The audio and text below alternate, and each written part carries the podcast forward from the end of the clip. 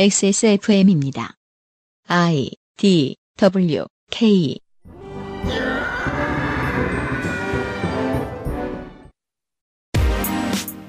그 아실의 유승균 PD입니다. 12월 시사 아카데미에서 할 이야기는 뭡니까, 조 소장님? 네, 오늘은 전국민 노동법에 대해서 이야기를 해보도록 하겠습니다. 노동법을 전 국민이 적용받지 못하는 모양입니다. 잠시 후에 이야기 나눠보죠.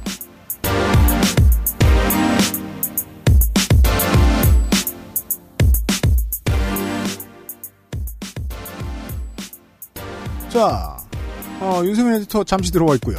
네, 안녕하십니까. 잠시 광고를 하러 들어온 윤세민입니다. 그렇습니다. 그러니까 광고를 빨리 합시다. 그렇습니다. 좋은 금요일입니다. 그것은 하기 싫다는 대한민국 1호 반값 생리대 29days 피로 개선에 도움을 줄 수도 있는 간 좋은 이달의 PC로 만나는 컴스테이션 반려세제 깨끗한 생각에서 도와주고 있습니다.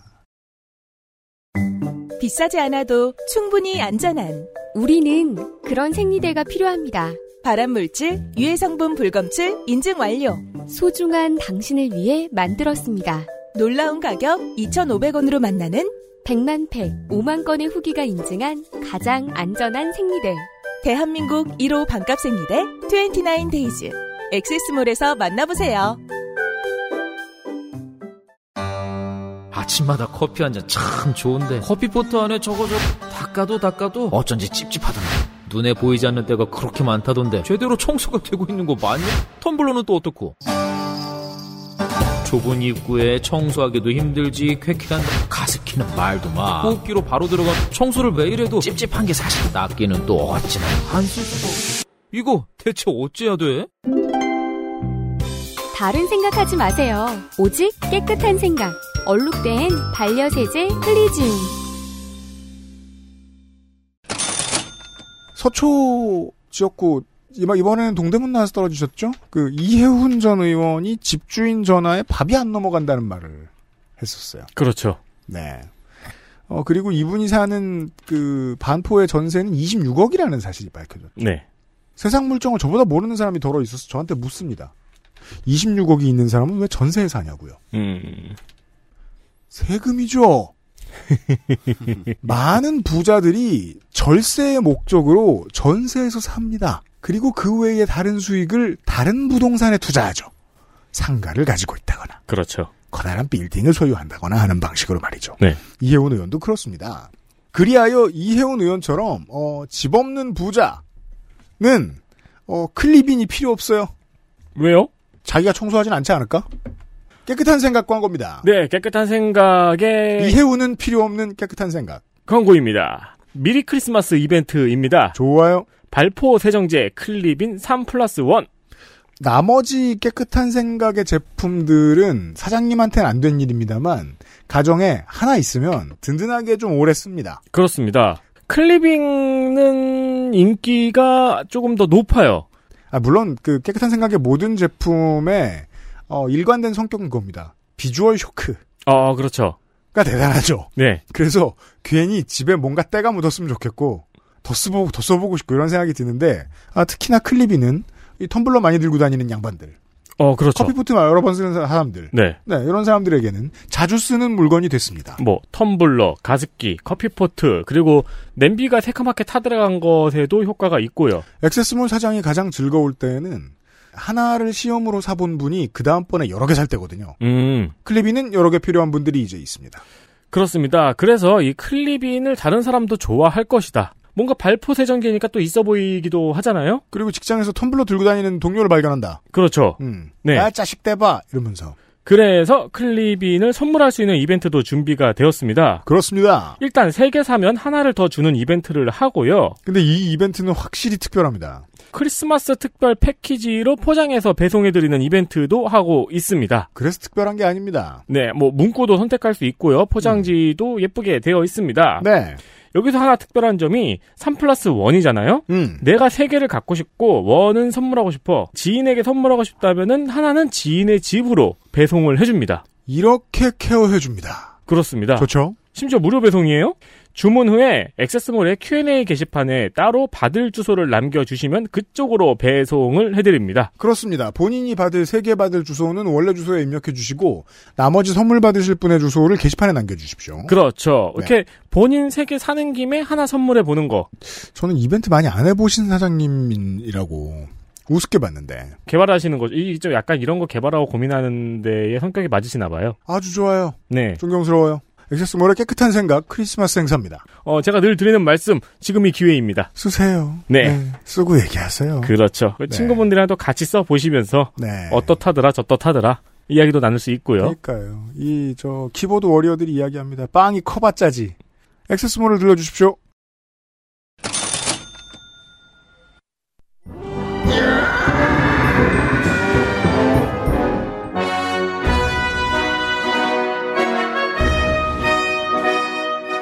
학구적인 정치 탐방 시사 아카데미.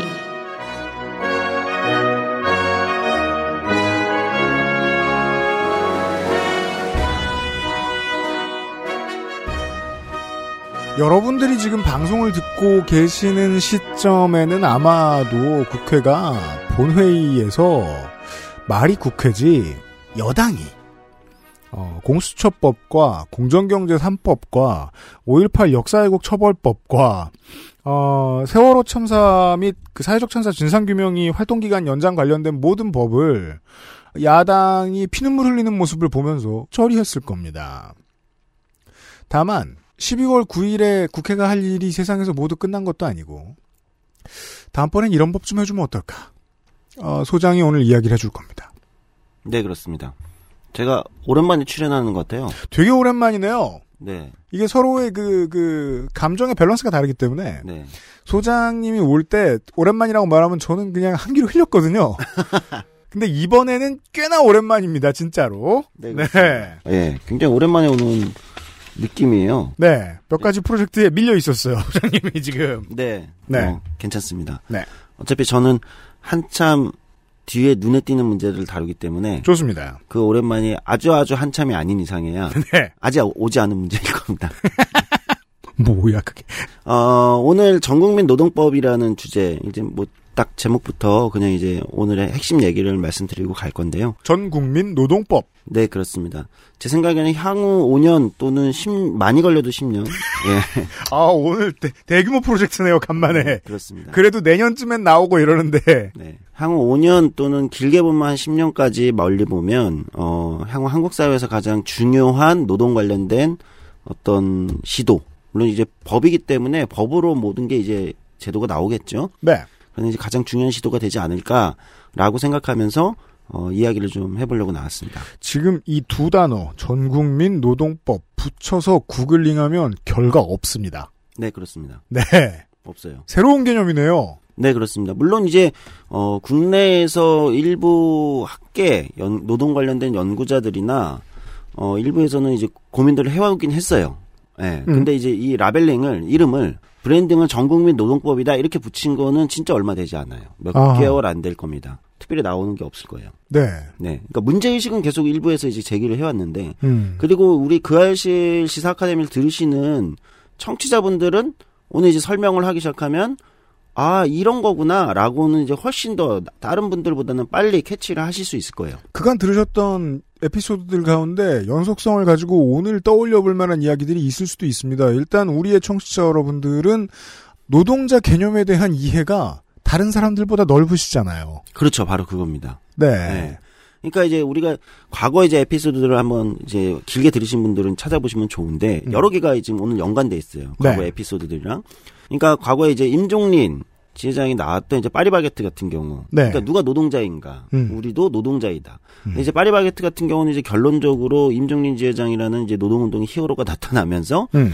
굉장히 이제 여러 군데 파급력을 주면서 갑자기 이제 원래 제빵사라는 게 이제 그 안에서 이제 다른 형태로 계약이 돼 있었잖아요. 그렇죠. 이제 결론적으로 아 이것은 원래 노동자로 고용되어 있어야 됐는데 위장되어 있었다. 본사 제빵사, 자사 제빵사 이런 식으로 위계도 나뉘어져 있었고. 그렇죠. 음. 이제 이게 이제 노동조합이 만들어지고 어떤 투쟁을 겪으면서 정리돼가는 과정을 됐죠. 그래서 이제 음. 지금은 이제 그냥 소속된 음. 노동자가 됐죠. 동일임금 동일노동에 최대한 근접했습니다. 네, 그렇습니다. 그리고 또 어떤 방송을 들으 에피소드가 있었냐면 이제 방송작가 유니온이 나왔던 에피소드가 있을 거예요. 그렇죠. 예, 방송작가 유니온은 이제 언론노동조합 산하의 이제 음. 노동조합인데 방송작가들의 노동조합인데 이 사람들의 노동자로서의 위치도 상당히 애매하죠. 그렇죠. 일반적으로 이제 프리랜서라고 부르는 말이 프리랜서지. 그렇죠. 프리랜서라고 부르는 어떤 형태. 15년 동안 같은 자리에 출근하고. 맞습니다. 그래서 그, 저 뭐냐, 어, 방송작가 유니온의 저 영남지부 지부장, 지회장님은 마음 두면 상처받을까봐, 어, 짐을 안 남겨놓는다고 했죠? 네, 그- 책상 위에. 맞아요. 모든 짐을 다 갖다 놓고 다 가져가고 매일같이. 예, 웃을 일이 아니지만 슬픈 일이죠. 음. 음. 어쨌든 어, 프리랜서라는 형태의 노동을 하고 있는데 또 많은 사람들이 있었, 어, 우리 에피소드에서 이제 들으실 수 있었을 것 같고요. 예. 음, 그 다음에 또 뭐가 있을까요? 타투이스트들이 나왔던 타투 유니언 얘기가 있겠죠? 네. 예. 어, 타투이스트 도인님. 네. 네. AKA 지회장님 이제. 네, 그렇습니다. 음. 지금 또 노동조합 위원장이 되셨어요. 그렇습니다. 여기 그분의 다 노동조합 위원장 하나씩은 다 나는 건가 봐. 그러니까 그분의 가장 이제 그 노동조합 이제 활동가들 사이에 이제 도인님이 끼어 있을 때 가장 문제점이 그거죠. 네. 그쪽 노조의 대의원들이 다 앉아 있다. 네. 그 사람들 재산 합친 것보다 돈 많이 버는 사람.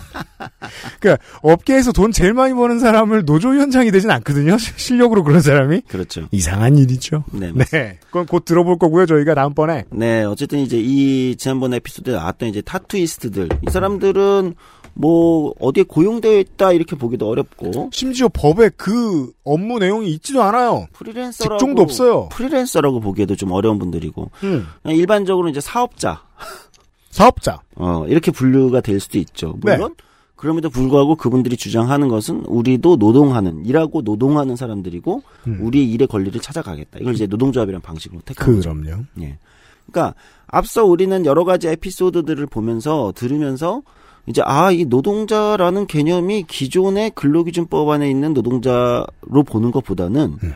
훨씬 다양한 형태의 노동도 포괄할 수 있겠구나. 네. 아, 이런 이제 얘기를 이제 추측할 수 있었고 그 다음에 이제 한번 이제 에피소드에서 제가 다뤘지만 시사 아카데미에서 음. 그래서 노동조합이란 게 뭐냐 노동조합을 할 수 있는 사람은 누구냐 음. 어 그러니까 전통적으로 한국에선 노동조합이라는 게 이제 기존의 어떤 직장에 소속되어 있어야 되고 사장이 명확하게 있어야 되고 이런 사람들이 노동조합을 하는 것이다 자신의 어, 직장에서의 사장을 대상으로 음. 어, 이렇게 생각해왔지만 그 개념이 완전히 벼- 변화했고 오히려 노동조합을 할 수 있는 권리는 시민에게 좀 보편적인 어떤 단결권이라는 것은 이제 결사의 자유, 결사의 권리로서 보장되어야 되고 그렇기 때문에 시민이라면 누구나 자신의 사회경제적인 문제로 목소리를 내기 위해서 노동조합이라는 것을 택할 수 있는 것이다. 캐캐묵은 늙은 사측 노무사들이 그런 얘기 실제로 합니다. 네. 야, 너네, 너는 정규고 넌 비정규인데 너네들이 무슨 같은 조직이야. 음, 너네 다른 회사인데 무슨 같은 조직이야. 네. 너는 직업도 없는데 무슨 같은 조직이야. 충격의 연속이에요, 이 노- 노인네 노무사들한테는. 그렇죠. 음. 그래서 이제 이런 것들이 이제 노동조합이라는 개념이 이제 완전히 바뀌어야 되는 시기가 왔고 이미 바뀌어가고 있다. 음. 어, 이런 말씀을 드렸습니다. 뭐 이미 그 에피소드들에서도 이제 말씀을 드렸겠지만 이제 뭐 독일의 유튜버들이 독일 금속노조에 이게메탈이라는 금속노조에 가입해서 구글하고 교섭을 한다든지 그렇죠. 예, 이런 사례들도 한번 말씀을 드렸었고요. 음. 어, 해외에서는 이제 뭐 워낙 다양한 형태의 노동조합이 이제 예전부터 있고 개념의 변화가 좀 빨랐는데 네. 한국에서는 조금 늦었지만 어쨌든 이제 우리 방송에 이제 출연했던 다양한 분들이 새로운 형태의 노동조합들을 만들어가고 있다. 그럼요. 그러면서 이제 노동조합 법이라는 것이 이 범위가 넓어져 가고 가온 거죠. 음, 그 법은 가만히 있었는데 그렇죠.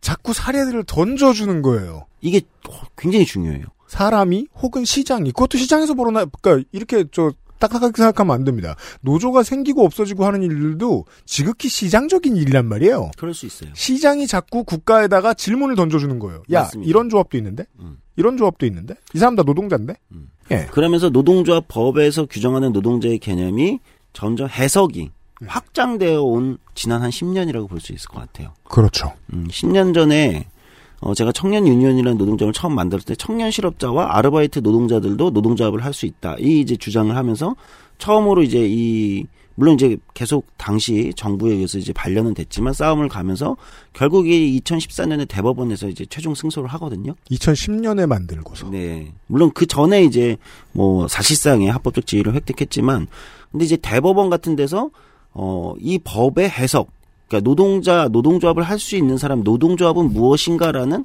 해석을 계속 확장시켜 온 거죠. 음. 2030년에도 소장님이 저 얘기를 지입으로 하고 있으면 참 슬플 것 같아요. 왜요? 20년 전에 제가 청년 유니언을 처음 만들 때 되게 박찬호 선생 같기도 하고 아, 네. 누가 띄워줘야 되는데 말이에요. 예를 들어 뭐 방송 작가 어휘로 말할 것 같으면 어 누구나 조합원이 될 수 있다는 개념을 던진 최초의 인물 이런 식으로 소개라도 좀 멋있게 해줘야 되는데 아무도 기억을 못하고 필요 네. 없습니다.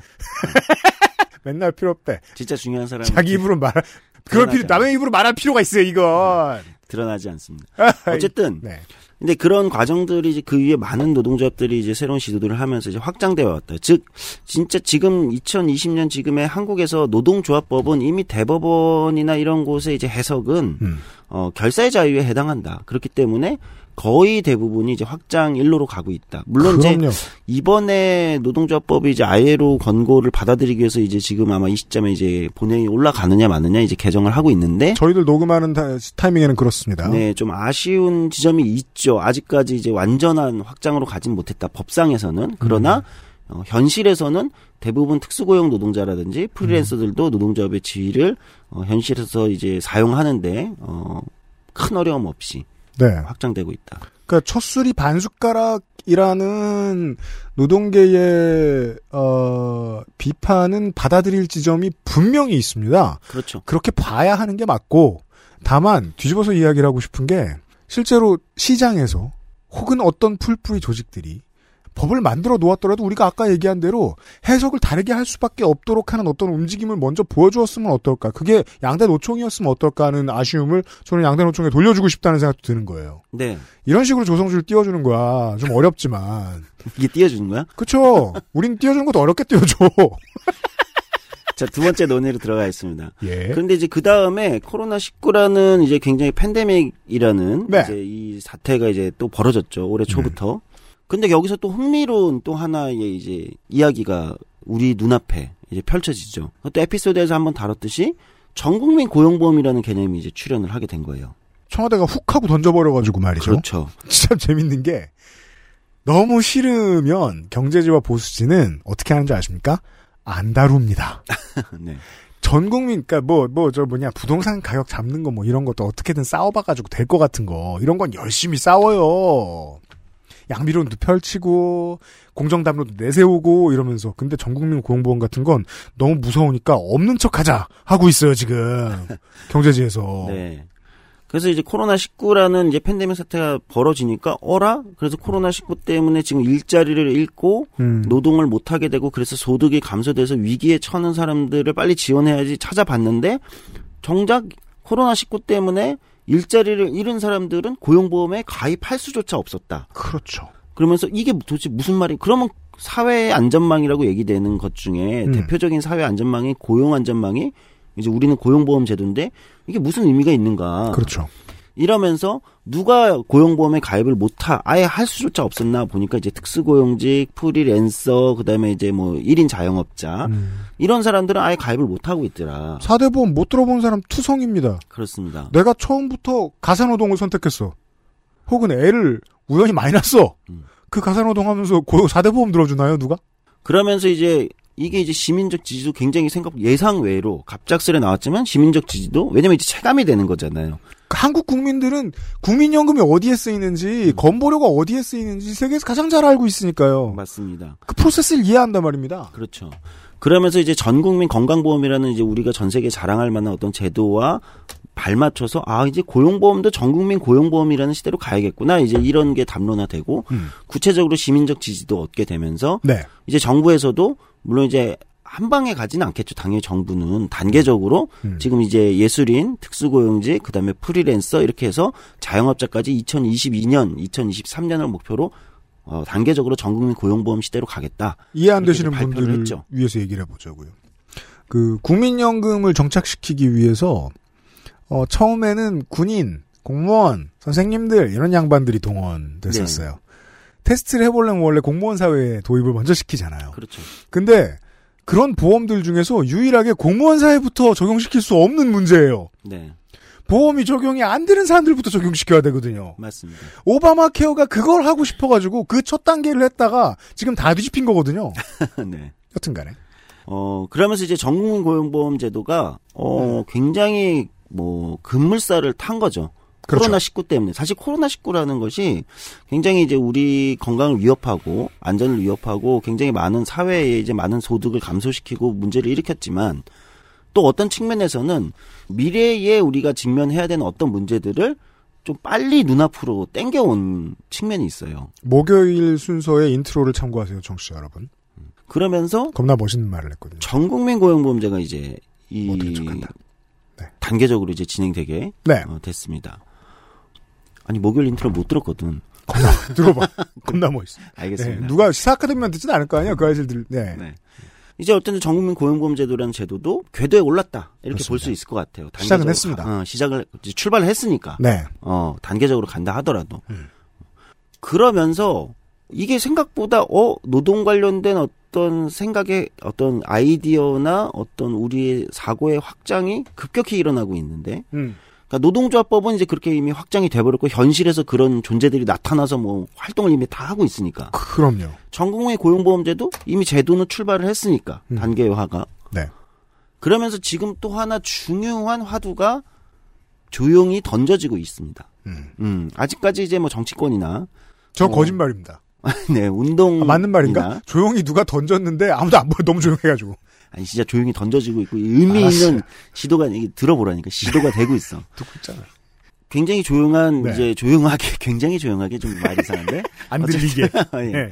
그것이 바로 전국민 노동법이라는 개념입니다. 네.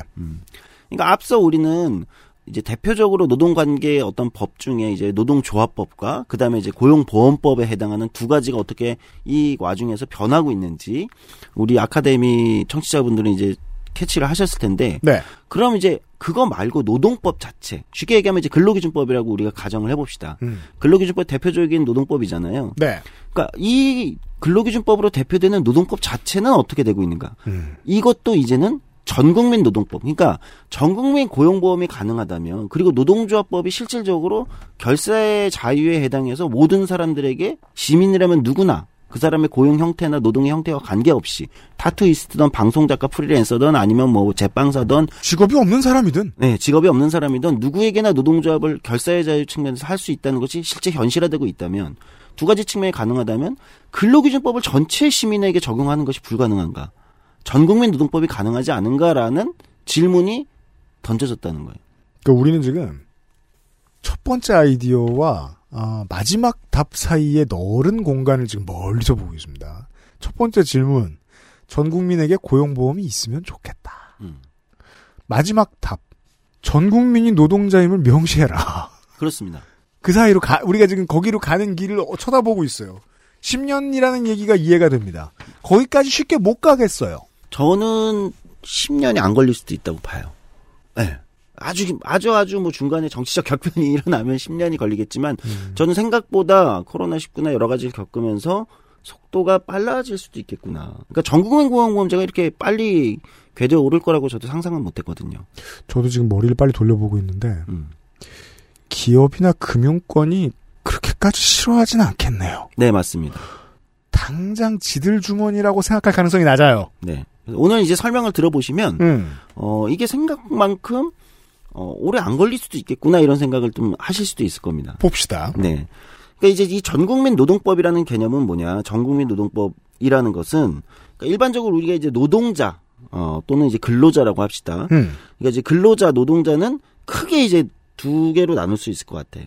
그러니까 유급 근로자와 음. 무급 근로자로 나눌 수 있을 거예요. 네. 그러니까 유- 이게 이해는 되시죠? 유급 근로자는 이제 돈을 받는 사람들. 음. 무급 근로자는 돈 받지 않는 사람들. 네. 어, 여기 이제 무급 근로자에 해당하는 건 뭐 자원봉사자나. 그 다음에 이제 요즘에는 이제 그림자 노동자라고도 이런 개념으로 쓰기도 하는데 뭐 전업주부. 음. 사실 이거는 이제 돈을 받진 않잖아요. 전업주부 집에서 이제. 맞습니다. 이제 이것도 어느 시대가 이제 많이 흐르면은 노동으로 환산이 될지는 모르겠지만. 그걸 우리가 머릿속에서 저 떠, 떼버리면 안 돼요. 네. 어떤 무급 노동은 사회를 부유하게 만들어줘요. 맞습니다. 다만 못해. 제가 이제 뭐 그런 쓸데없는 얘기 했었는데, 아, 내일 할 건데요. 내일 원고에 써 있네요. 논평이라고 이제 그 신문사에서 천자, 이천자, 이천자 쓰게 하나요? 천자 쓰게 하나요? 저는 그, 저, 저 섭외를 받아본 적이 없어가지고. 너무 짧으니까 네. 아무 말이나 하고 그냥 돈 받고 말아요. 원고료 너무 조금이고. 음. 그런 거보다 엠팍 게시판에 드래프티들 분석해 놓은 글이 훨씬 사회에 도움이 되거든요? 네. 그분의, 그분들의 무급 노동이 세상을 풍요롭게 하지 않았나? 맞습니다. 네.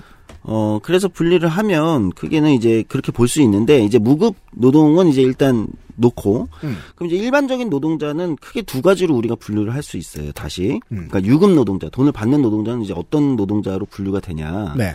하나는 이제 임금 노동자가 있겠죠. 음. 임금으로 어, 돈을 받는 사람들. 음. 예. 하나는 이제 비임금 노동자가 있습니다. 비임금 노동자. 예.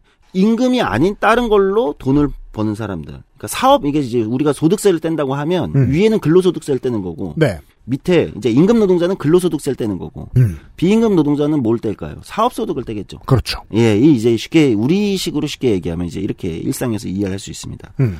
그래서 임금 노동자는 쉽게 이해가 될 거고요. 음. 직장 다니는 사람들, 네. 월급 받는 사람들, 네. 또는 뭐 시간급을 받는 사람들. 음. 그럼 비임금 노동자는 어떻게 되는 거냐?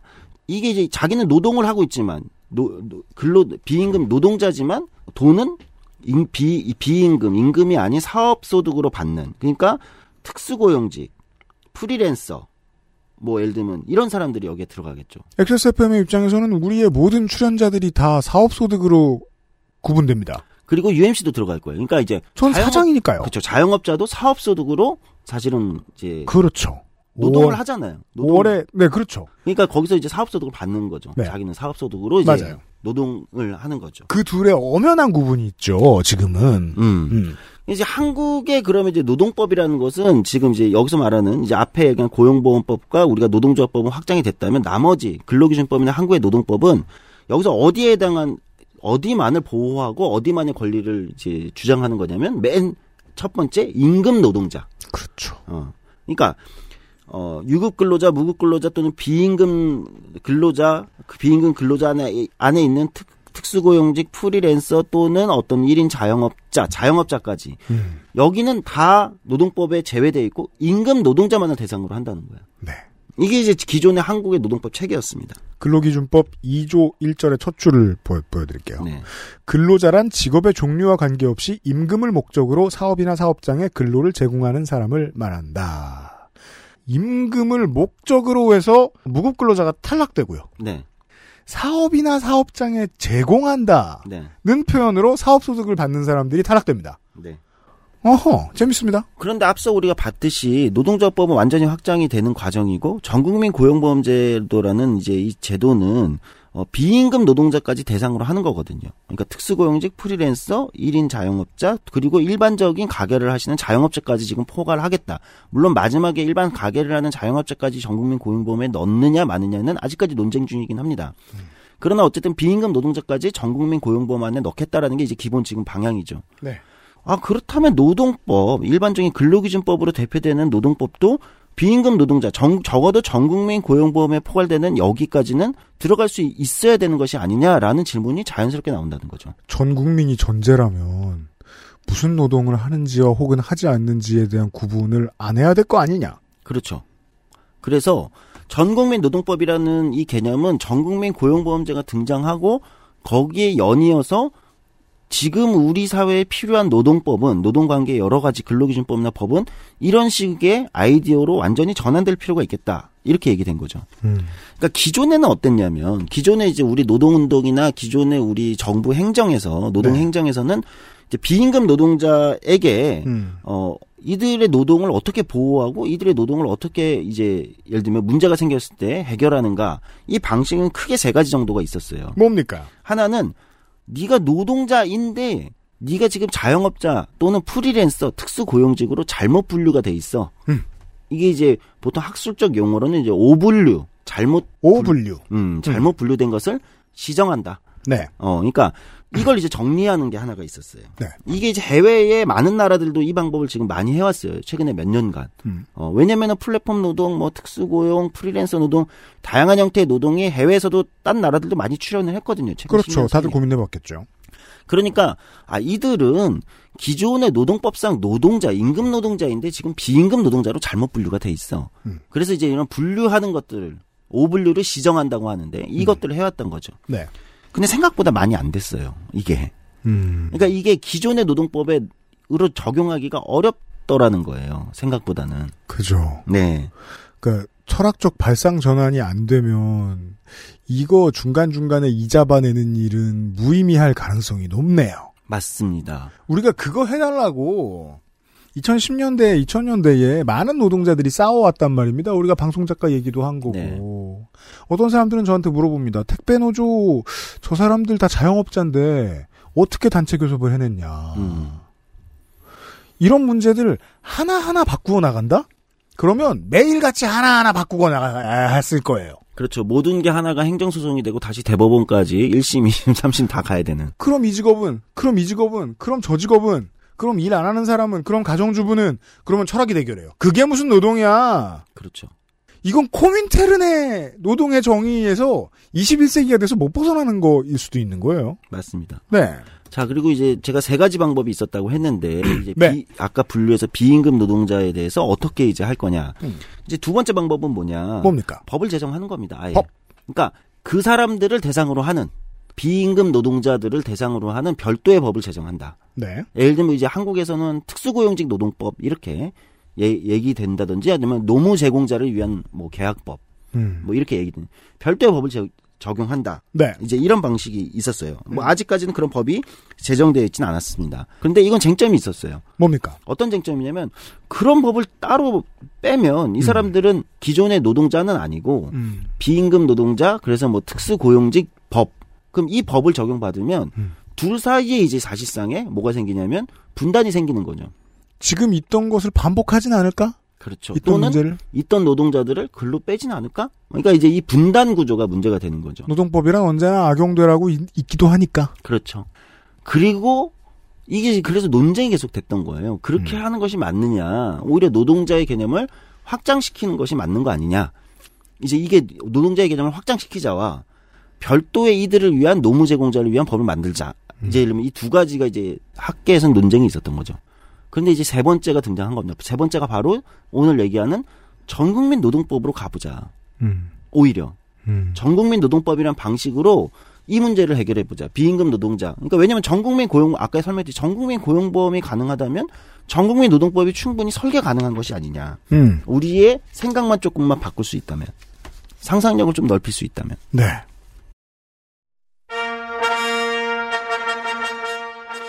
킨샤사의 어느 작은 동네에 콩고 민주공화국이죠. 어떤 꼬마애가 맨날 농구만 해. 맨날 공놀이만 한다고. 일은 안 하고 공부는 안 하고 막 무시했어요 부모님. 그 사람이 디캠베 무턴보예요. 무턴보 씨가 벌어들인 돈을 쓰면 안 되죠. 부모님은 그 노동의 가치를 우습게 봤는데 노동이라고 정의해주지 않았는데 무엇이 노동이고 누가 노동자인지 법이 정의하는 게 맞나? 아이 그것도 맞는 일. 전 여기까지 따라왔습니다. 광고를 듣고 나머지 얘기를 좀 들어보죠. XSFM입니다.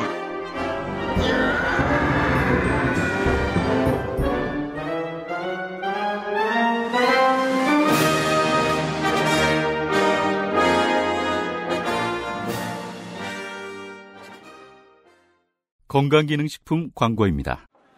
아, 자, 간존. 어? 이거 왜? 그 소리 그만 듣고 싶거든. 악화된 간 건강, 스트레스로 인한 피로, 밀크시슬과 홍경천 추출물이 함유된 간 좋은이 도움을 드릴 수 있어요. 간 건강, 간존. 헬릭스미스. 평생 인텔만 썼는데 라이젠이 뭐냐고요? 컴스테이션에 문의하십시오. 주식회사 컴스테이션.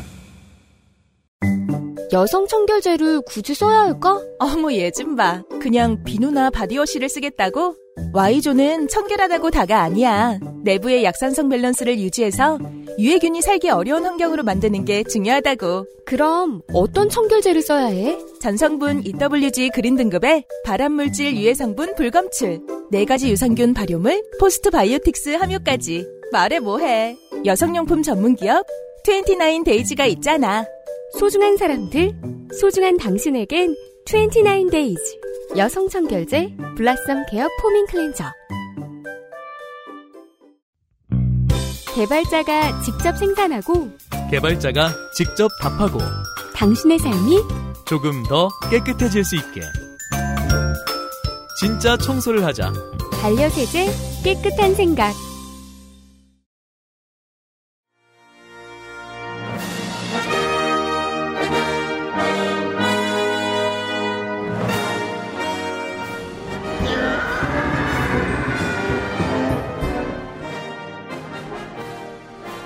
알기 싫다.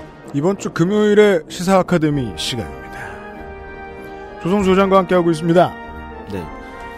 아까 이제 광고 듣기 전에 UMC가 이제 중요한 이제 문제 제기를 하나 던졌는데, 그러니까 누가 노동자이고 아닌가를 어 그리고 누가 여기에 노동법의 어떤 권리를 향유받을 이런 노동자인가 아닌가 이런 것들을 법이 강제하는 것이 맞, 맞는가? 음. 그러니까 중요한 질문입니다. 그러니까 전국민 노동법의 철학적 개념은 완전히 다른 데서 출발합니다.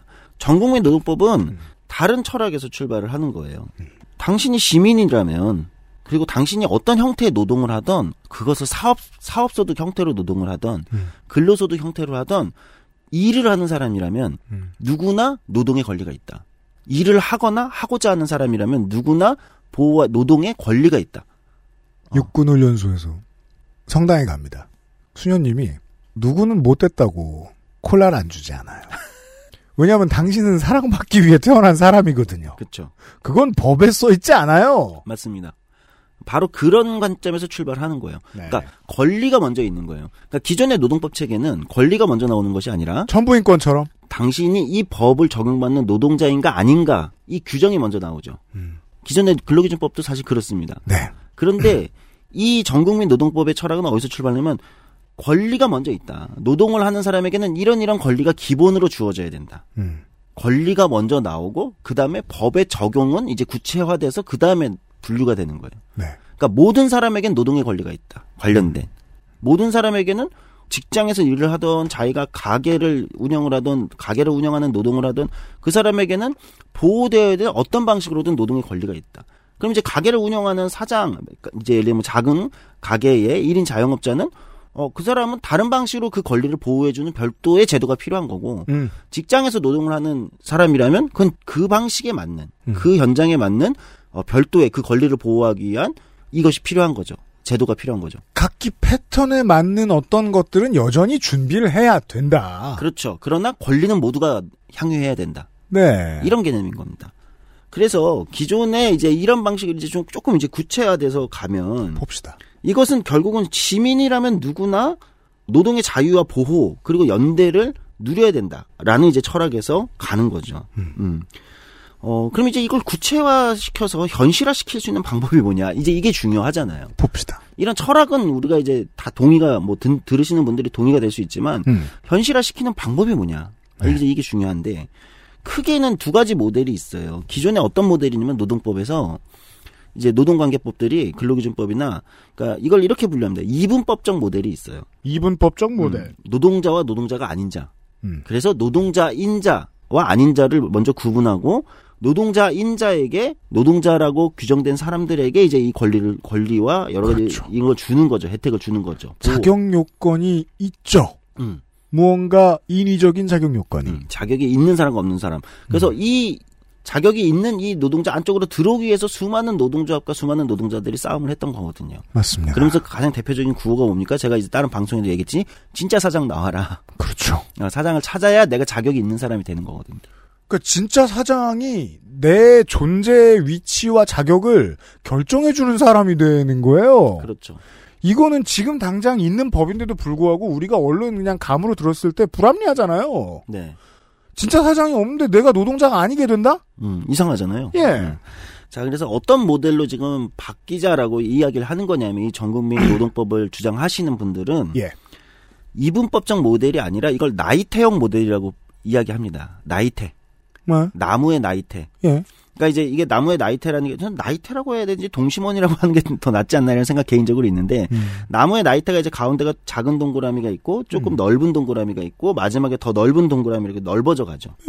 그러니까 어, 이 노동법의 적용을 음. 어, 기존의 이분법 모델이 아닌 나이테 그러면은 맨 안쪽에 작은 원이 있고 좀 큰 원, 그 다음에 더 큰 원. 그럼 맨 안쪽에 작은 원은 그러니까 이렇게 되는 거예요. 제일 큰 원은 음. 모두가 누리는 권리, 네. 모두가 누리는 거 제일 큰 원. 여기는 다 들어가. 이게 전 국민이에요. 음. 자영업자, 그렇죠. 뭐, 뭐 특수고용직, 프리랜서, 직장 다니는 노동자든 음. 다 기본적인 게 보호가 되는 겁니다. 기본적인 거는 여기. 음. 근데 그 안에 특수고용직이 있어. 프리랜서 특수고용직은. 그럼 그 안에 조금 더 작은 원. 음. 여기까지 또 보호되는 겁니다. 네. 음. 그 다음에 마지막에 직장에 있는 노동자가 있잖아요. 그 사람들은 요 안에 있는, 어, 요 권리, 권리가 보호되는, 네. 음. 이런 형태로 가는 거죠.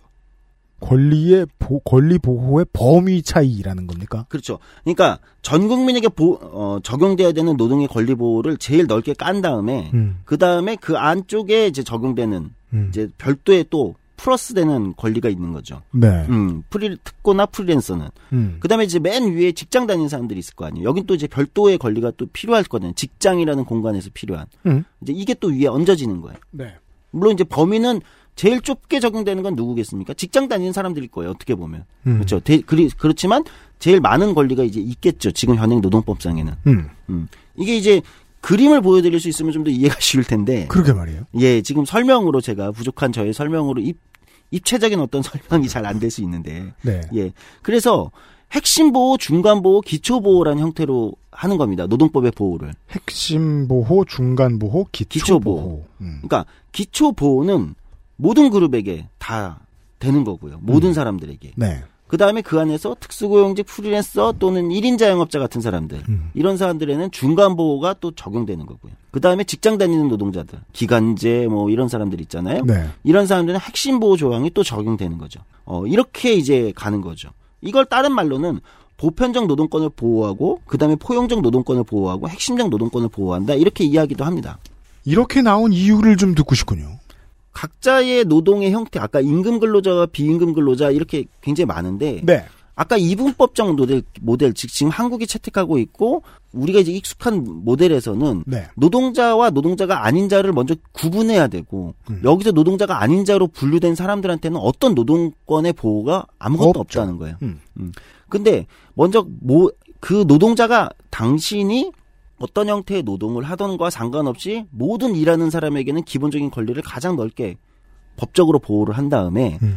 그 다음에 그 안에 종속성이나 이런 게 좀 더 있어서 다르, 더 추가적인 보호가 필요한 노동자들이 있을 수 있어요. 네. 이 사람들에게는 또 이제 그 다음 작은 원으로 보호를 하고 음. 그 다음에 직장에 다니기 때문에 당장에 해고 당- 당한다든지 뭐 이런 여러 가지 문제를 겪을 수 있는 또 그 노동자들이 있죠. 전통적인 노동자들. 음. 여기도 별도의 또 이제 그 위에 또 물론 어떻게 보면 직장을 다니는 노동자들은 가장 넓은 보호에서부터 중간 보호, 그 다음에 자기에게 적용되는 이 보호까지 세 가지를 모두 적용받는 거고. 네. 그 다음에 프리랜서나 특고 같이 이런 노동자들은 가장 넓은 보호와 중간 보호까지 적용받는 거고. 음. 그 다음에 그냥 가게를 하시는 분, 어, 사, 사, 어, 사업주라든지 예를 들면 이제 뭐 이런 노동자들 여기도 포함되지 않는 아까 비임금 노동자의 네. 어, 굉장히 많은 부분들은 가장 기초. 그러니까 이거는 전 국민이 다. 그러니까 전- 서로 다르기 이전에 서로 네. 다르되 서로 다르기 이전에 동일한 공통 분모의 어떤 것은 무조건 쉐어한다는 거 아닙니까? 아, 예, 그렇습니다. 바로 그겁니다. 아까처럼 이분법 모델은 서로 달라야 되는 거잖아요. 근데 그게 아니라 모두가 공통의 쉐어가 있고 음. 그 안에서 이제 옵션들이 이제 들어가는 거죠. 기초를 좀 올려놓은 거군요. 맞습니다. 생각해보면 어떤 노동자들에겐 지금 기초가 없으니까요. 그런 노동자들이 바로 아까 우리가 이제 광고 전에 얘기했던 코로나19에서 대표적으로 피해를 받는 노동자들이고 음. 어, 노동조합, 새로운 노동조합이나 이런 걸로 자신들의 어떤 노동권을 스스로 보호하기 위해서 나선 노동자들이죠. 네. 이런 형태로 있는 거예요. 그러니까 아주 좀 구체적으로 들어가 볼게요. 그럼 가장 기초적으로 모든 시민들에게 어, 적용돼야 되는 노동권은 어떤 게 있을까? 음. 음, 어, 뭐 있을 수 있잖아요. 뭐 안전, 안전 같은 거는 뭐 노동할 때 안전하게 노동해야 된다. 이거는 모든 노동자에게 시민이라면 누구에게나 적용돼야 되는 거고요. 하지만 어떤 사람들은 근로기준법에 적용이 되지 않으므로 그렇죠. 안전도 보장받을 수 없는 경우들이 자꾸 지금 그, 그, 보험 얘기하니까 돈으로만 생각하는데 그것만이 아니죠. 법이 보장할 수 있는 범위는. 네. 네. 그리고 뭐 성희롱 및 괴롭힘 금지 이런 거는 노동할 때 자기가 어떤 형태의 노동을 하든 당연히 보장돼야 되는 거죠. 음. 그러니까 지금 어 이런 이제 각종 직장 내 괴롭힘 방지나 이런 게 이제 노동법이 있지만 이것도 아까 얘기한 프리랜서 이런 사람들은 적용되지 않는 거예요. 음. 음, 완전히 그 근로기준법상 노동자, 굉장히 좁은 사람들만 이제 지금 적용이 되는 거기 때문에 그렇죠. 그런 거에서부터 뭐 휴식권 같은 거 있잖아요.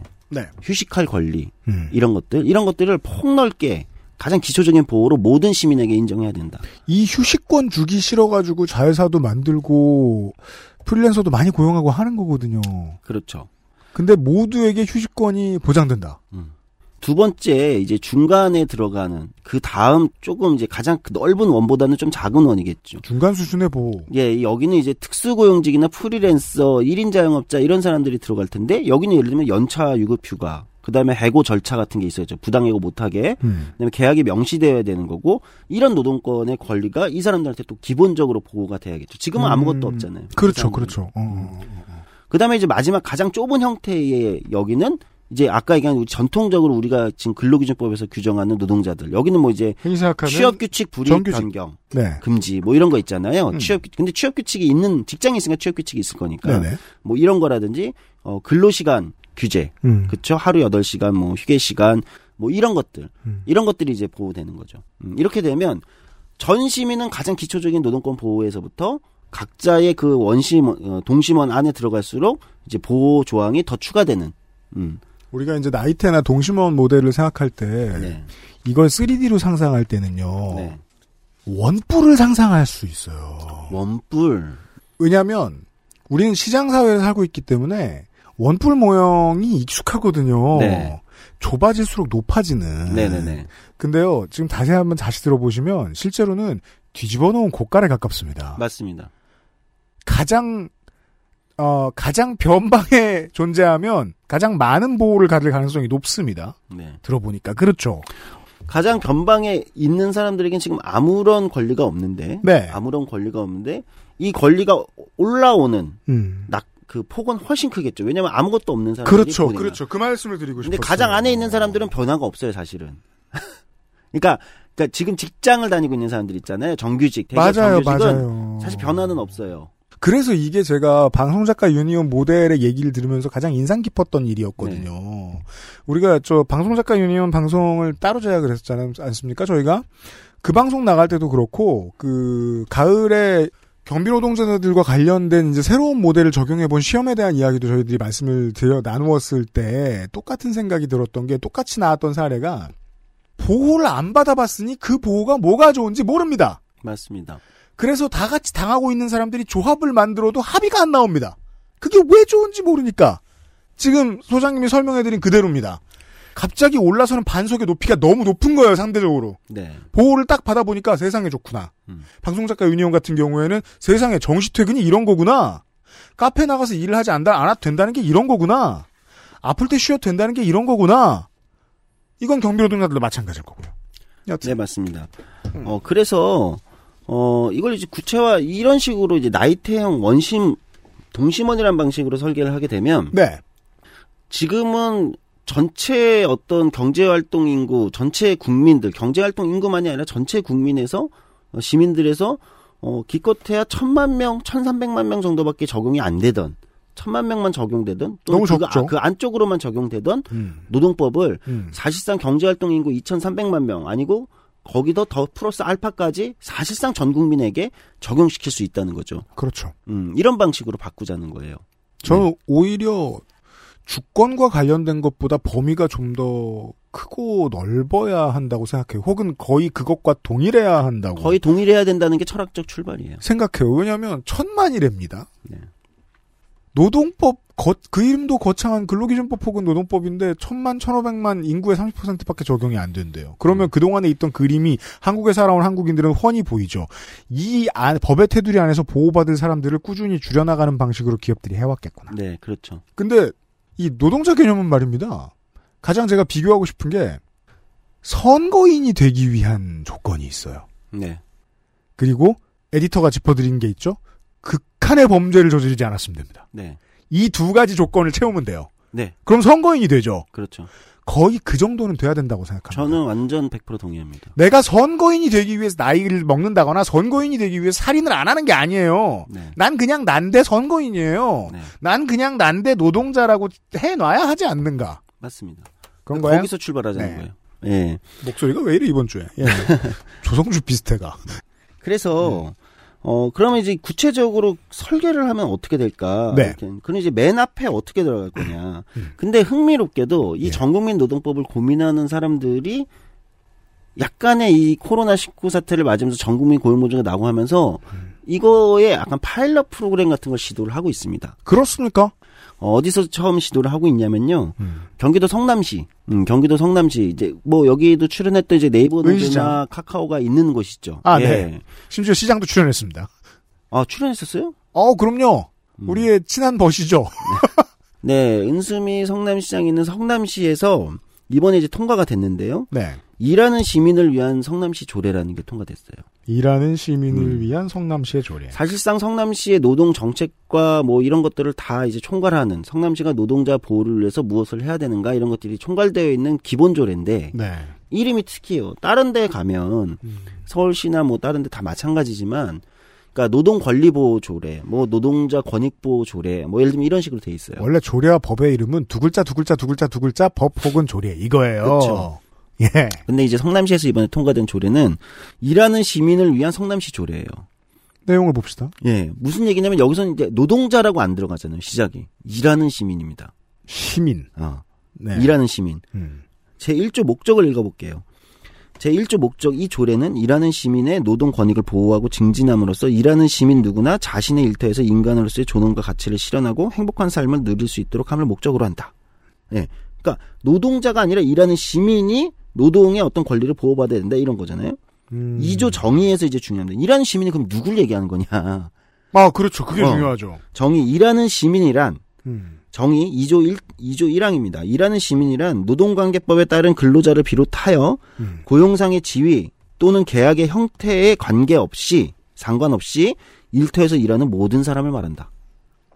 그러니까 고용 계약의 형태, 노동의 형태, 노동법에서 뭐라고 얘기하든 상관없이 당신이 어떤 방식으로든 일하고 있으면 된다. 청취자 여러분 15초 버튼 한번 돌려가서 눌러봐 주십시오. 그리고 앞에 지금 도소장이 읽은 부분을 다시 한번 들어주십시오. 자본의 입장에서 들었을 땐 말장난입니다. 즉 누구나 그렇죠. 란 소리예요. 길게 말해놨지만. 예, 누구나란 소리예요. 그러면 이제 2조 1항에 어, 고용상의 지위 또는 계약의 형태에 상관없이 일터에서 일하는 모든 사람을 만든 그럼 일터는 어디냐? 음. 이게 이 질문을 또 던질 거 아니에요. 네.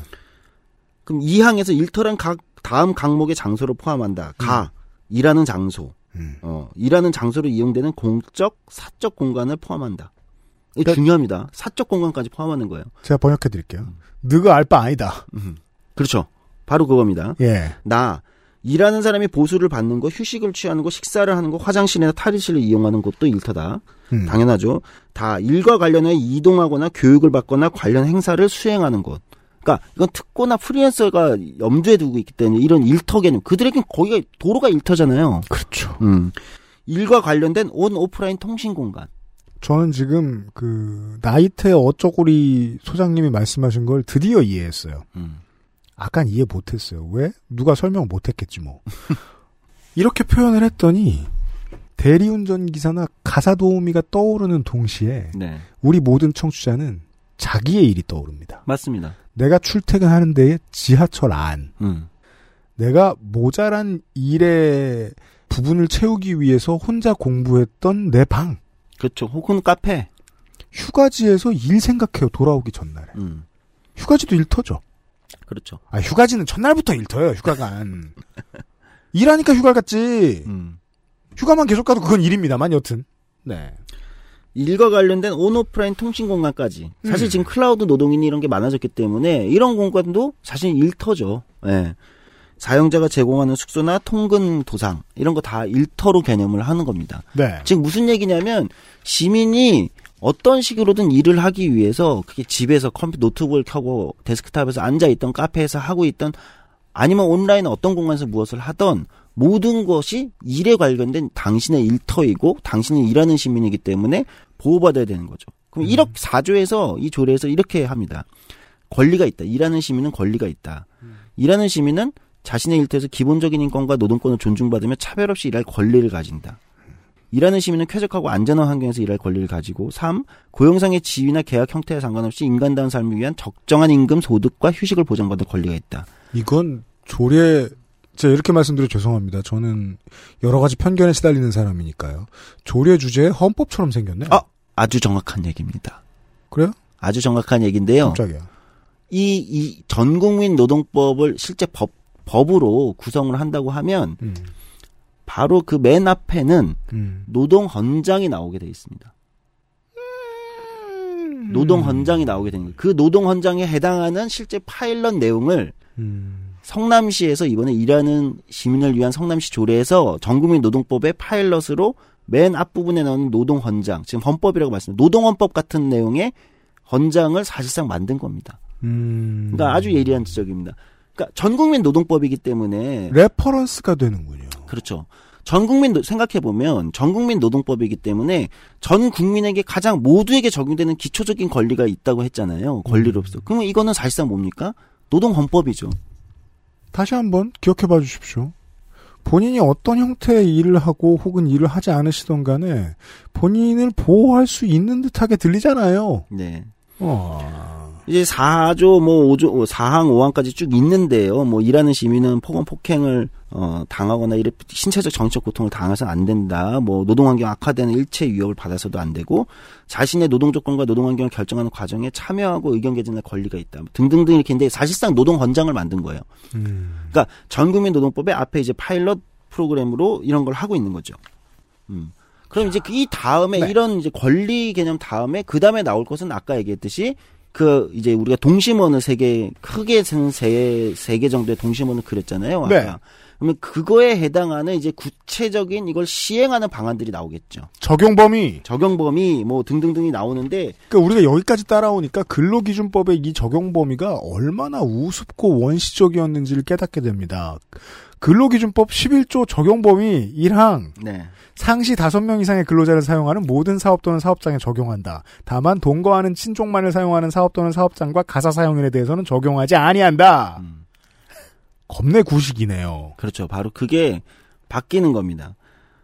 그렇게 되면 이 앞에 얘기한 이제 성남시의 어떤 일하는 시민을 위한 조례 내용 같은 앞에 이제 노동 헌장이 먼저 들어간 다음에 네. 그래서 구체적으로 그 다음에 각 챕터마다 제가 이제 지난 에피소드 때 한 번 얘기한 적이 있는데 비슷하게 어 그래서 임금 노동자는 여기에서 여기 여기 여기가 적용이 되고 그다음에 비임금 노동자에게는 이거 이제 어디까지 적용되고 가장 기초적으로 적용되는 권리는 어디까지고 음. 이제 법률은 이제 그걸 시행할 수 있는 구체적인 어떤 제도나 기구까지 명시를 하- 해야 되기 때문에 그 다음에는 이제 그래서 어떤 사람들이 어 근데 나는 아무리 생각해도 아까 이제 우리가 얘기했듯이 파리 파리바게트 이제 제빵사처럼 어 근데 나는 여기서는 B에 해당한다고 얘기하는데 실제 나는 일을 하는 게 A에 해당하는 노동자인 것 같아. 음. 아 그럴 수 있잖아요. 네. 음. 그럼 그걸 누가 구분해 줘야 될 거 아닙니까? 네. 이제 그런 분쟁 해결 기구를 어디가 할 거냐. 이제 지금은 노동위원회가 하면 되거든요. 네. 그런 기능을 줘서 이미 음. 판정을 내리면 돼요. 음. 이제 그런 데의 역할들 이런 것들이 이제 그 다음에 법에 명시가 되겠죠. 구체적으로. 음. 음. 이렇게 만들어질 수 있는 법이다. 네. 어 그거에 사실상 파일럿 프로그램 같은 첫발이 이번에 이제 성남시에서 이미 조례가 통과가 된 거고 음. 어 그렇기 때문에 제가 볼 때는 제가 이제 방송 초반에 10년이 안 걸릴 수도 있다 혹여 음. 이렇게 말씀드렸는데 저는 이 논의가 굉장히 적극적으로 이제 시, 어, 아마 노동계나 여러 학계나 또는 활동가들 사이에서 얘기가 될 거고 정, 정 어, 정치권에서도 음. 그렇게 되면서 논의가 갑자기 전국민 고용보험처럼 급물살 탈 가능성이 있다고 봅니다. 어떤 보수적인 정치인이나 사측 노무사들에게는 어, 시한부 선고 네. 틱탁 다가온다. 이건 될 수밖에 없다. 근데 이제 이런 측면에서 솔직히 말씀드리면 이제 여기서 마지막에서는 또 한 번 제가 이제 아쉬운 마음을 얘기해야 되는데 보죠. 최근에 이제 양대 노총이라고 얘- 얘기되는 주요한 큰 노동조합들이 전태일 3법이라고 이야기를 하고 있습니다. 네. 어, 전태일 열사 50주기잖아요, 올해가. 그렇죠. 그러면서 전태일 3법을 얘기하고, 얘기하고 있는데 그중에 이제 세 개가 이거죠. 하나는 중대재해 기업 처벌법. 중대재해기업처벌법. 예, 또 하나 이제 노동조합법 개정. 근로기준법 11조 하고 노조법 몇 조였더라? 네, 있어요. 예, 그렇게 있는데 어 노동조합법은 이제 노, 노동조합 훨씬 이제 확장하자 이런 거잖아요. 음. 근데 저는 그것도 좀 더 넓게 아예 뭐 평소에 제가 주장하듯이 노동조합법 2조 자체를 삭제해버리자 노동조합 규정 자체를 네. 어, 결사의 자유인데 어떻게 뭐 법에서 함부로 다루냐 뭐 저는 이제 이 정도까지 생각이 있지만 그거는 뭐 근데 이제 근로기준법 관련돼서도 그러니까 지금 이거잖아요 양대노총의 핵심으로 얘기하는 거 5인 미만 사업장에 근로기준법을 적용해라 실제로 그 캠페인 많이 하고 있어요. 네 네. 어, 전 중요하다고 생각합니다. 5인 미만 사업장에도 근로기준법이 적용이 돼야 된다고 저는 기본적으로는 생각하는 사람이지만, 음. 저는 오히려 훨씬 그것이 좁다라고 생각이 드는 거예요. 지금 말씀드린 전국민 노동법의 이런 고민에 비하면, 음. 5인 미만 그렇죠. 사업장은 아까 얘기했듯이 우리가 전체 처음 다시 돌아가서 임금 노동자 중에 비임금 노동자를 제외하고 임금 노동자 중에 사업장 규모로 아직 임금 노동자 안에서 근로기준법이 적용되지 않는 5인 미만 사업장 노동자들인 거잖아요. 여기에는 비임금 노동자에 해당하는 이 수, 수백만 명의 사람들은 빠져 있는 거잖아요. 요즘은 팟캐스트 시대에서 이 안승준 군이 어, 많은 청취자들에게 설파한 중요한 지혜가 있어요. 앞에서 하는 소리가 너무 바보 같을 땐 질문으로 되돌려주면 돼요. 네. 그래서 그 사업장이 어디냐? 네. 어디여야 되냐? 네. 정한 거 있냐? 네. 그럼 거기 빼고 다른 데서 일하면 어떻게 되냐? 네. 내가 일 안 하면 어떻게 되냐? 노조법 2조 보시죠. 이 법에서 사용하는 용어의 정의는 다음과 같다. 근로자라 함은 직업의 종류를 불문하고 임금, 급료, 기타에 준하는 수입에 의하여 생활하는 자를 말한다. 땡! 네. 틀렸습니다. 네. 저는 자신있게 말할 수 있습니다. 틀렸네요, 이거. 네. 사용자라 함은 땡! 자, 우리가 지금 저 소장님하고 저하고 얘기하고 있는 이 이상은 현실과 꽤 멀 수 있습니다. 저는 그걸 어디서 느꼈냐면 저는 재방송하러 라디오 간 주제에 다른 방송하는 PD님들이나 이런 분들 너무 많이 만났거든요. 그냥 시장이 궁금하니까. 아직도 노동이란 단어 쓰는 거 그렇게 싫어합니다. 제가 의사도로 의학노동자라고 불렀다고 얼굴이 창백해짐. 경영 노동자는 왜 사용자가 돼서 다른 보호를 받습니까? 이 사람들은 왜 파업 못해요? 그렇죠. 내가 직장 폐쇄 말고 파업을 하고 싶을 수도 있잖아요. 그렇죠. 그 방식은 다양한 방식이 있을 수 있는 거예요. 네. 예.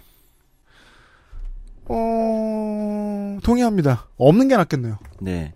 그래서 저는 어 오히려 전태일 열사 50주기에 전태일 3법을 얘기하는 한국을 대표하는 양대 노총이나 주요 노동단체들이 물론 5인 미만 사업장 문제 중요하다고 생각하지만 지금 이미 전국민 고용보험제가 등장하고 전국민 노동법이라는 이 그러니까 전체 시민에게 노동의 권리를 우리 노동 헌법처럼 우리가 가자 이제 네. 어 아까 이제 UMC가 정말 중요한 아이디어를 준 건데요. 노동 헌법처럼 가자. 이 이렇게 적어도 포부 있게 이야기를 하고 한 걸음씩 나가는 것이 중요한 것이 아닌가. 지금 오히려 그런 것이 힘 있는 노동조합들한테 노동조합에 가입되어 있지 않은 88%의 시민들이 바라고 있는 것 아닌가. 우리에게도 노동의 권리를 5인 미만 사업장도 중요하지만 비정하지만 힌트가 나왔네요.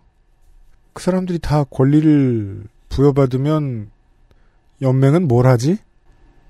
국가가 되는 거죠. 라는 본능적인 두려움을 가지고 있을 가능성도 있습니다. 네, 그런 가능성도 있겠죠. 근데 이제 저는 뭐 그렇다기보다는 조금 너무 음 좁게 보시는 게 아닐까? 더 뭐랄까요? 포부를 크게 가지셔도 된다. 어, 물론 이제 이거는 꼭 민주노총이나 한국노총에만 얘기할 건 아닙니다. 왜냐면 다른 저 같은 사람들도 그렇고 많은 이제 정치인들도 그렇고 어, 정당들도 그렇고 시민단체들도 이제는 오히려 지금 상황에서 우리가 노동의 권리를 훨씬 더 어떤 시민 기본권의 관점을 가지고 넓게 생각하면서 다음 시대를 열어가는 사실 이렇게 그러니까 지금 뭔가 빈 구석을 계속 메워가는 방식만 있는 것이 아니라 운동과 정치라는 것이 훨씬 더 큰 비전을 가지고 이제는 우리가 오히려 이것을 리드해 나갈 수 있는 이런 좀 비전으로서 얘기를 할 필요가 있지 않은가 네. 이런 말씀을 드, 오늘 음, 드리러 나왔습니다. 네. 종교 얘기는 뭐 적당하진 않습니다만. 아무리 이상한 극우적인 종교인이라도 어, 하느님이 너 같은 놈 불지옥에 보내 이런 말 쉽게 못합니다. 차별적 결론이 있다는 말은 쉽게 못합니다. 네. 네. 어, 울타리를 없앨 궁리를 해라. 그러게요. 저, 또 비정한 양비론을 좀 펼쳐보면요. 어떠한 위대한 선각자가 떠나죠? 삶의 게임을 나가죠? 그러면 기본적으로 모든 사람들은, 모든 사람들은 그 망자의 이름을 헛되이 팝니다. 그게 제 믿음입니다. 누가 그 망자의 이름을 꺼내도 그 이름은 왜곡됩니다. 그러니까 너네들은 그 이름 올리지 마라 이런 소리 하지 마시고요. 본인이나 잘했으면 좋겠습니다. 그 이해했습니다. 진짜로 노동자 혁명이라는 건 모두가 노동자임을 인정하고 모두를 보호하기로 하는 일. 맞습니다. 네. 좋네요. 한 2025년 봅니다. 최대한 땡겼다. 빨리 된다니까. 더 빨리 왜 이래? 아, 쫄보가 됐어. 한참 뒤에 눈에 띌 것임이 분명한 문제 연구소의 조성주 소장. 이번 달에도 수고 많으셨습니다. 곧 또 봬요. 네, 감사합니다. XSFM입니다.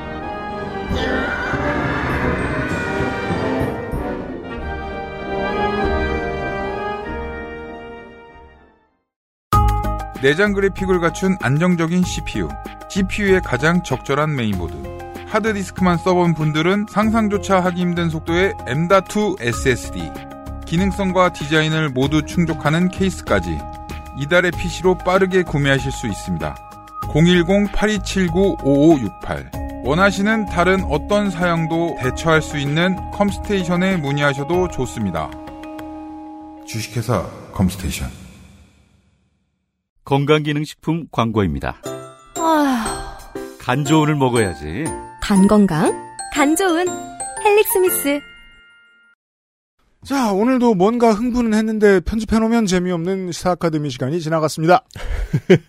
이렇게 항상 비관적이세요. 부동의 하시는 청취자 여러분. 동의하는 청취자가 더 많다. 노, 녹음하실 때는 그렇게 막 흥분해서 맞장구 치시고. 근데요, 봐요. 그 인기 없어도 실제로는 어 영향력이 제일 큰 게 시사 아카데미죠. 음, 네. 우리 방송에서 그렇죠. 사람들이 정말 많이 듣는데 영향력이 가장 없는 게 덕질인 시간이죠. 얘 왜 나오려는데 안 나와? 어, 그래요? 너 왜 그래?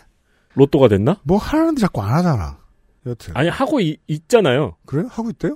아니, 그 저는 모르는데 보통, 네. 보통 이제 뭐를 말씀을 하시면은, 음. 이렇게 아무것도 안 하는 것도 하고, 안 하는 것처럼 하고 있다가 다 했어요. 막 이러잖아요. 아, 그건 그래요. 다시 연락해 봐야 되겠다. 아무튼.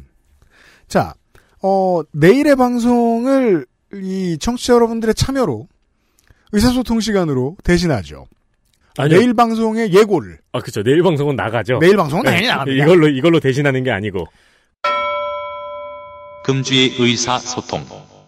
처음에 이제 모럴 컴뱃의 앞부분을 들으신 다음에 네. 다들 오해하신 거예요. 뭐가요? 어, 트위터에서 파타틱 님께서 네. 유형이 9년간 다루고 싶은 주제였다길래 드디어 이 책의 저자를 찾은 건가 생각했다. 그러나 해시태그 IDWK 짤을 주셨습니다. 싸움을 잘하는 것 같아 보이는 자세 취약이 47. 예, 유명한 짤이죠. 앞으로 나와 있는 무릎에 여유를 준다. 무릎 위에 손을 두면 완벽하다. 그 민, 뭐, 뭐가 된다고? 아무튼 이런 그왜 머리를 반대로 쓰면 역효과 뭐 이런 짤로 유명한 네. 어, 그 책의 그 택을 찾았어요? 괄호 열고 비 써 있어요. 비밀할 때 비. 자기 방어술, 폭한을 물리치는 역학 호신술 이렇게 써 있어요. 이 역학이 뭐 할 때 역학인지 모르겠어요. 우리가 그 역학 조사할 때 역학인지 점 점 볼 때 역학인지 힘력자에 세상에 그런 것도 있어? 그건 력학이라고 읽나? 어, 일신서적 출판사의 스포츠 서적 편집실이 엮었되고 빅터 M 코가가 지었되는데 이 사람은 가상의 인물일 가능성이 커요. 왜요? 검색해 보면 한국어 검색 결과, 결과 만 나와요. 아, 그래요? 네. 아, 그래서 저는 일본에서 만든 책인데 어떤 단어를 잘못 이해하고 이 사람이 지었다라고 썼거나 음. 아니면은 저작권 문제에 대한 회색지대이던 시절에 아무 이름이나 갖다 넣었거나 네. 할 가능성을 추측합니다. 그 ISBN은 893-660-9394고요. 사서 여러분 이게 무슨 책인지 확인하실 수 있고요. 일반 주기에 보면 부록, 모든 인간에게 공통된 weak point. 이런 것도 가르쳐준대요. 아, 그러니까 인간 이렇게 인간 모습 있고 약점을 점으로 표시했나 보네요. 아, Kiss of Dragon. 네, 그런 것처럼. 그게 아니면은 모든 인간에게 공통된 월요병 이런 게 아닌 이상. 월요일에 때리면 빨리 뻗는다. 그렇죠. 아, 이 정도 수준을 가지고 제가 세상에 이런 책이라고 할 줄 아셨다면 큰 오산입니다. 더 강력한 무공 비급을 내일 또 전해드리죠. 물론 이 저 이 책의 저자를 찾으면 저희는 방송을 할 겁니다. 아, 물론 빅터 M 코가 제보해 주세요. 네. 나 여기 있다고. 아, 메일로 이상후 씨께서 요파시 사연 싸움 기술에 붙여, 싸움의 기술에 붙여 이렇게 보내주셨는데 어, 요파시 사연을 쓰셨는데 무단으로 옮겨왔습니다. 아 이분은 저기 일단은 안승준 군이 당황하는 것도 그다지 보기 좋진 않고요. 예. 이분은 저기 업무용 메일 쓰시듯 쓰셨네요. 안녕하세요 유형 안녕. 싸움의 기술 책을 발굴하고 스캔본을 여기서 싸움의 기술 책은 제가 방금 소개해드린 자기 방어술 폭탄을 물리치는 역학 호신술 괄호 열고 B 그책 아, 말씀드린 근데 저. 이 자세 집에서 이거 메일 보고 집에서 취해봤거든요. 네. 무게 중심이 조금 애매하더라고요. 짤 올려놔야 그러니까 되나 이거? 뒤로 무게 중심을 주면은 약간 좀 자세가 불안한데, 근데 앞으로 줄 수가 없는 게 무릎에 여유를 줘야 되기 때문에 짤은 소셜을 통해 확인하시고요. 이 책을 발굴하고 스캔본을 인터넷 세상에 퍼뜨린 사람은 제 친구입니다. 아, 이 주옥선급이죠. 음. 주옥선을 처음 히트시킨 분도 요파시 청취자셨거든요. 아 그래요? 네. 그러니까 내가 어쩌다 보니 오타를 쳤는데 몇- 얼마 뒤에 보니 짤이 되어 돌아다니더라. 라는 사연이 뽑힌 적이 있었어요. 요파시에. 저는 숟가락을 얹자면 발견자입니다. 간송 전영필 선생 같은 위치라고 할 수도 있겠습니다. 때는 중3, 그러니까 2002년으로 기억합니다. 저와 땡땡리라는 나우누리 닉네임을 쓰던 땡땡현이라는 친구는 친구 땡땡주의 집에 영어 조별 과제를 하기 위해 모였습니다. 영어 대화문을 완성해서 다음날 시연하는 거였는데 책장에서 책을 뽑았던 건 저였던 걸로 기억합니다. 무슨 책이지 하며 뽑았는데 호신술 책 같았습니다. 당시 책으로 무술을 배우던 저는 그 책의 진가를 알아볼 수 있었고 열의 신장을 발견한 듯 호들갑을 떨었습니다. 뻔뻔한 그림으로 잘도 직거래되는 설명문을 떠올려 보면 지금도 헛 웃음이 납니다만 비닐봉다리 굴러다니는 것만 봐도 하루 종일 깔깔댈 준비가 되어 있었던 재기발랄한 저희들은 당장 이것을 세상에 알려야 한다면 난리를 쳤고 집에 CD 라이터며 스캐너 같은 고급 하드웨어를 지니고 있던 친구 땡현이가 자신이 활동하는 나우누리에 스캔본을 올리겠다고 한 겁니다. 다음날 친구로부터 그것을 업로드했다는 말을 들었고 우리는 그래 고개만 끄덕일 뿐이었습니다. 그 친구 빼고는 아무도 나우누리 아이디가 없었거든요. 그쵸. 왜냐면 2002년이거든요. 책이 꽂혀 있던 곳은 친구의 방이었지만 책, 그 책의 존재를 친구는 몰랐습니다. 그렇다면 그 책의 주인공은 친구의 아버지일까요? 어머니일까요? 책에 나오는 구절 중 대중교통 이용 시 발 뒤꿈치를 들고 단련한다거나 지하철 차창 밖에 스쳐가는 영명을 읽으며 동체 시력을 단련한다는 얘기가 있었습니다. 장담하죠. 일본 책입니다. 어, 그러네요. 어렸을 때는 된 것 같은데 지금은 안 되네요. 역시 단련해야만 하는 건가 봅니다. 나태한 저를 반성합니다.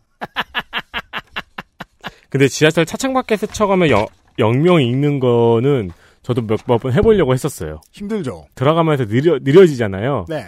충분히 보일 만큼 느려지기 전에 내가 깨닫겠다. 맞아요. 맞아요. 게을리하지 마시고요. 능력을 잃어버리기 전에 청취자 여러분 어, 트위터의 파테틱님과 아, 메일 보내주신 이상우 씨께 커피 비노에서 커피를 전달을 해드리도록 하겠고요. 그러니까 쪽지에 답을 해주시고요. 네. 어, 두 분의 참견에 대한 저희의 답변은 이렇습니다. 어, 이상한 소리 그만하십시오. 이런 얘기가 아닙니다. 어, 모두가 하나 할 거 없이 전부 다 이 짤 생각만 했네요. 저도 그렇고. 많은 여러분 감사합니다. 전혀 상관없는 아, 훨씬 높은 무공의 세계로 내일 다시 여러분들을 초대하도록 하겠습니다. 토요일에 만나 뵙죠. 구성과 기술의 윤세민 나머지 유승균이었습니다. 그것은 알기 싫다 391회 금요일 주소를 마칩니다. 안녕히 계십시오. 안녕히 계세요. XSFM입니다. I D W K